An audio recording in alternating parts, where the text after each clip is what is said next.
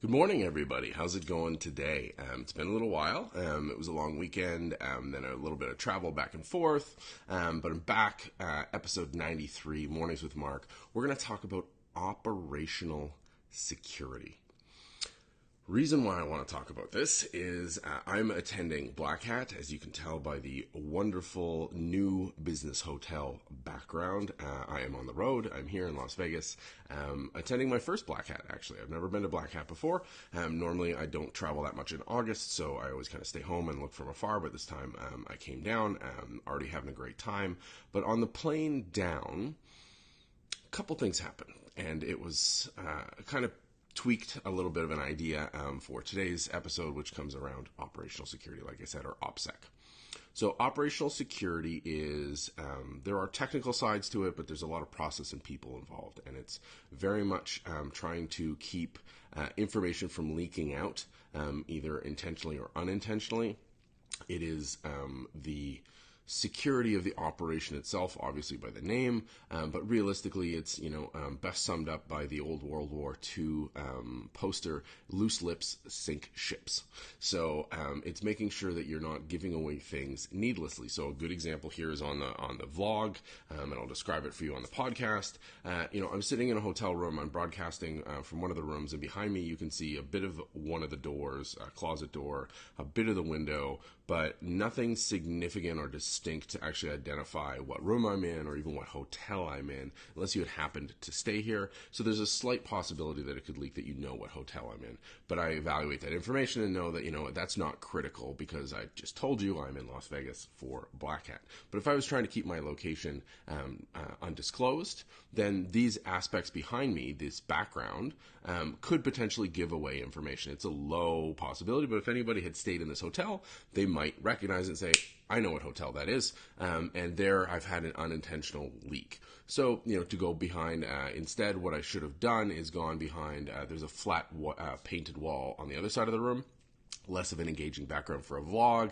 Um, uh, podcast listeners, you guys wouldn't mind, um, but the that would have been a much better um, background if I was trying to keep my location absolutely secret because it's just a generic beige wall, and a beige wall could be anywhere. So that's a piece of operational security. And the reason why this um, tweaked as a topic for today was on the flight down, um, there was a number of people also obviously attending this conference because you're flying into Vegas, so um, lots of folks coming to Black Hat.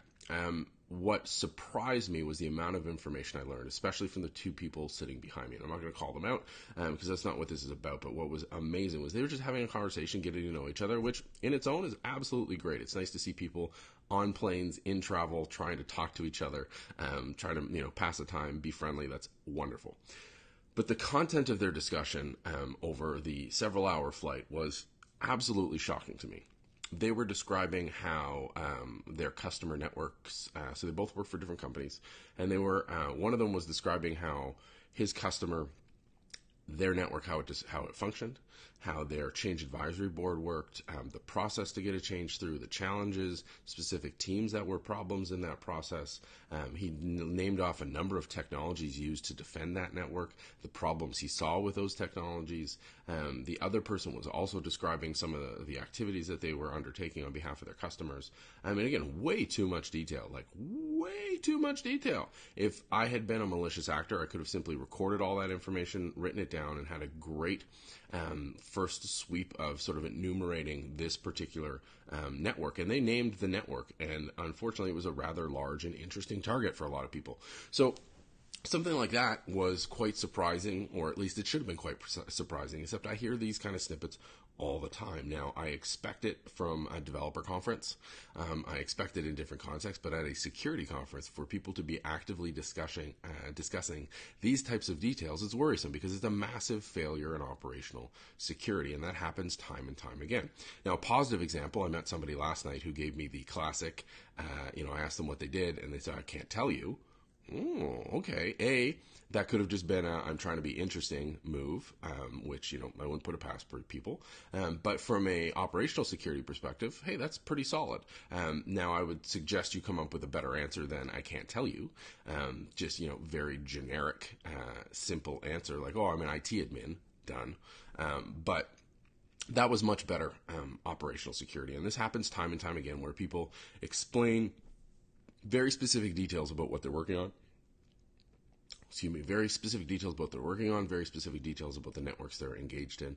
Um, and it could be a risk. Now, I don't want to make people paranoid. I don't want you not to talk to people, um, especially since, you know, we've talked so much on the show about how talking to people is absolutely critical to move security forward. Um, you need to be out there, you need to be social, but you also need to be smart about what you're sharing. Um, so most people know not to share their password. Duh, right? You would hope, duh. Um, but, you know, explaining your network layout is almost as bad, if not worse. Um, explaining uh, the security controls at different gates and sort of their weaknesses and, and, and cons, um, their weaknesses and, and, sort of where their strengths. Uh, that's bad.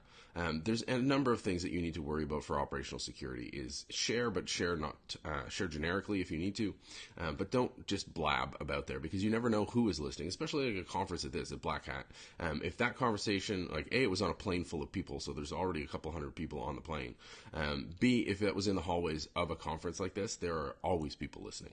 Um, and there's always devices that could potentially be recording you, and I don't want to make you paranoid.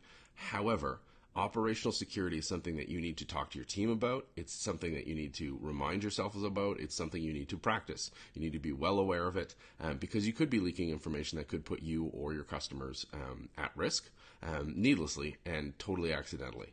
So, interesting topic. Um, I'm sure we'll cover it more. I uh, just wanted to um, touch base on it today because it's uh, day one for me of Black Hat. Well, day one if we started at zero. I had a bit of activities yesterday. Um, and, you know, it's something that's going to pop up again and again. So what do you think? Hit me up online at marknca in the comments down below for those of you on the vlog.